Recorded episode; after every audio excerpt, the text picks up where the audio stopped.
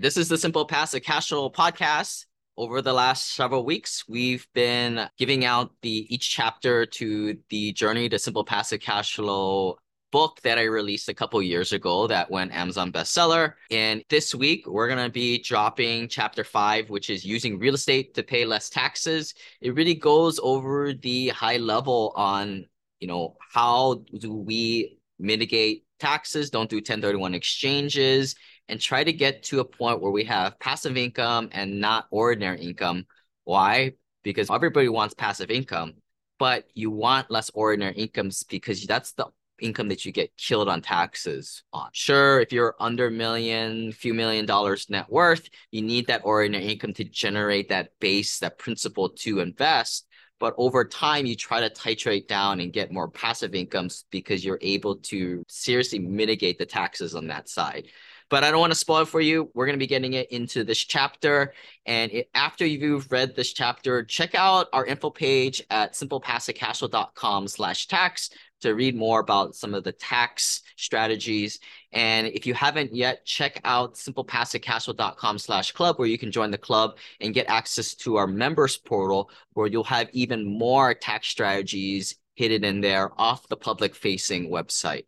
If you guys want to help me out, um, I'm still looking for some 99 cent Kindle reviews and some $5 reviews on the book. You guys can check out the links there at simplepassivecashflow.com slash book. And what this will do is as I release my next book here later on this year, it'll help me just get more traction, right? Because people don't realize you don't just write a book and then it just skyrockets out of nowhere. This is a very meticulous game of doing a podcast for five, six years, or I think I've been doing it since 2016. It's almost a decade at this point. Writing a one book, writing another book, and then having that first book being successful. This is not a you know stardom out of nowhere or, getting popular nowhere.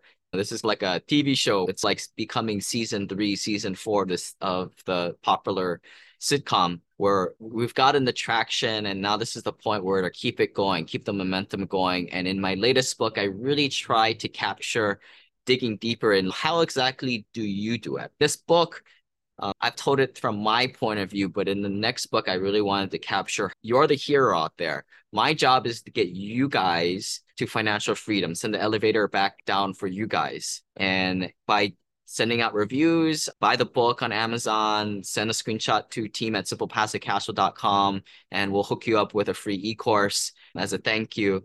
But that just really helps myself and our ecosystem get bigger notarization so we can attract more and more investors and build to our collective group.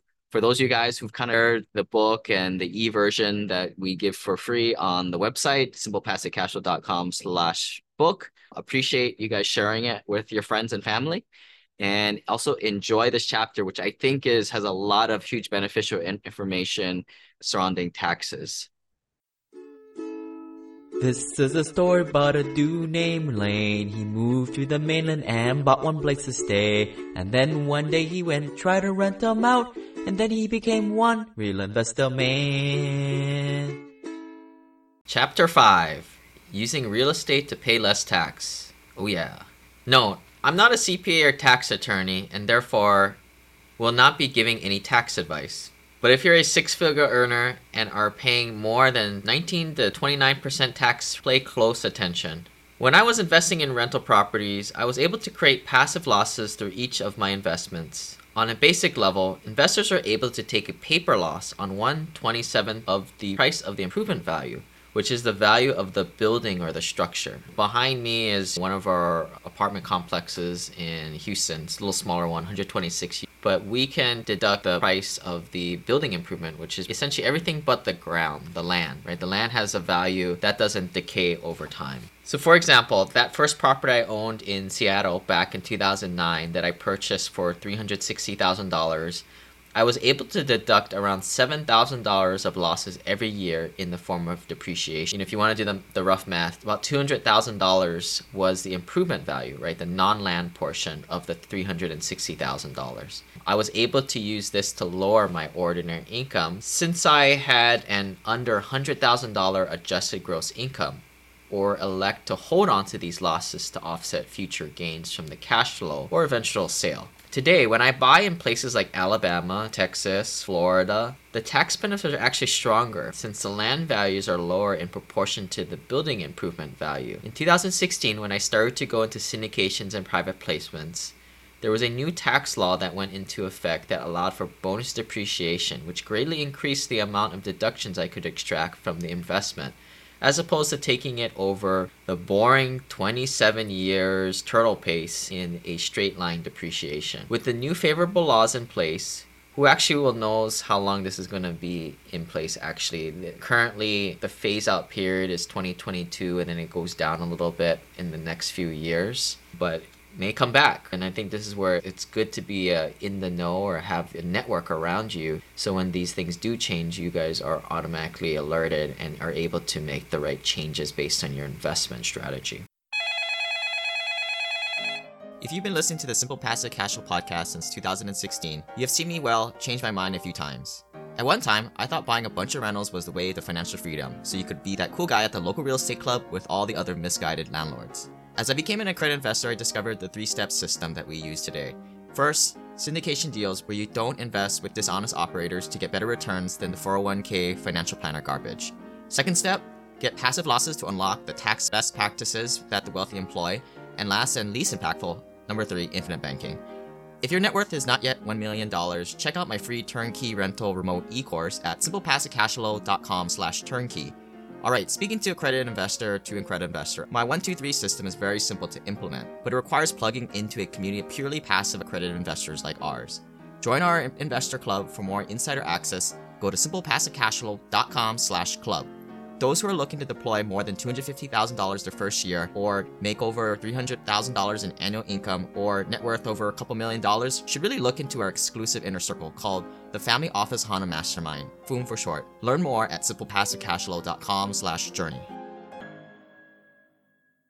So who knows how long this will last and eventually be replaced by some other tax best practice. I was able to take one third of the entire building improvement value all in the first year, giving me a boatload of passive losses, allowing me to build up a surplus to use strategically in the coming year. This aggressive depreciation is totally within the rules of the IRS and is made possible via cost segregation on the asset. This is basically done on the partnership level, so passive investors don't need to do anything. General partners take care of all this stuff within a syndication where they hire a cost segregation expert to go out and itemize all the components of the building.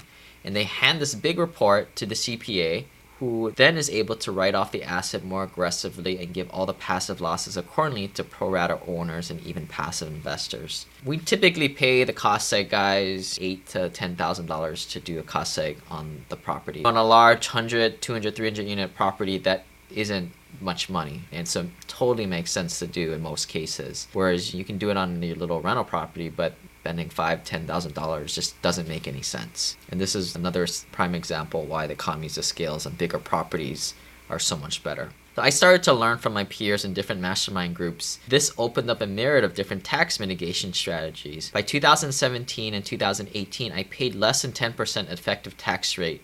In 2019, I paid zero in taxes. Depreciation is written into the tax code as a way for business owners or real estate owners to take a paper loss on their assets as the assets slowly decay in terms of serviceable life. A rental property or a commercial asset might last well beyond its 20 to 30 year paper depreciation cycle, and it will likely will. It may even last a century, but as far as the tax code goes, there is a serviceable life which you can deduct. This is really what a lot of people don't understand in terms of why real estate is such a great investment class or asset class. There are so many great tax benefits. You can be a crypto investor, you can invest in um, businesses, but none of those things really give you the, these tax advantages, these depreciation losses that real estate does. I try to keep things simple because, quite frankly, as a passive investor, you don't really need to know the details but know enough to have an informed conversation with your tax professional and to steer them to optimizing the tax code to your benefit.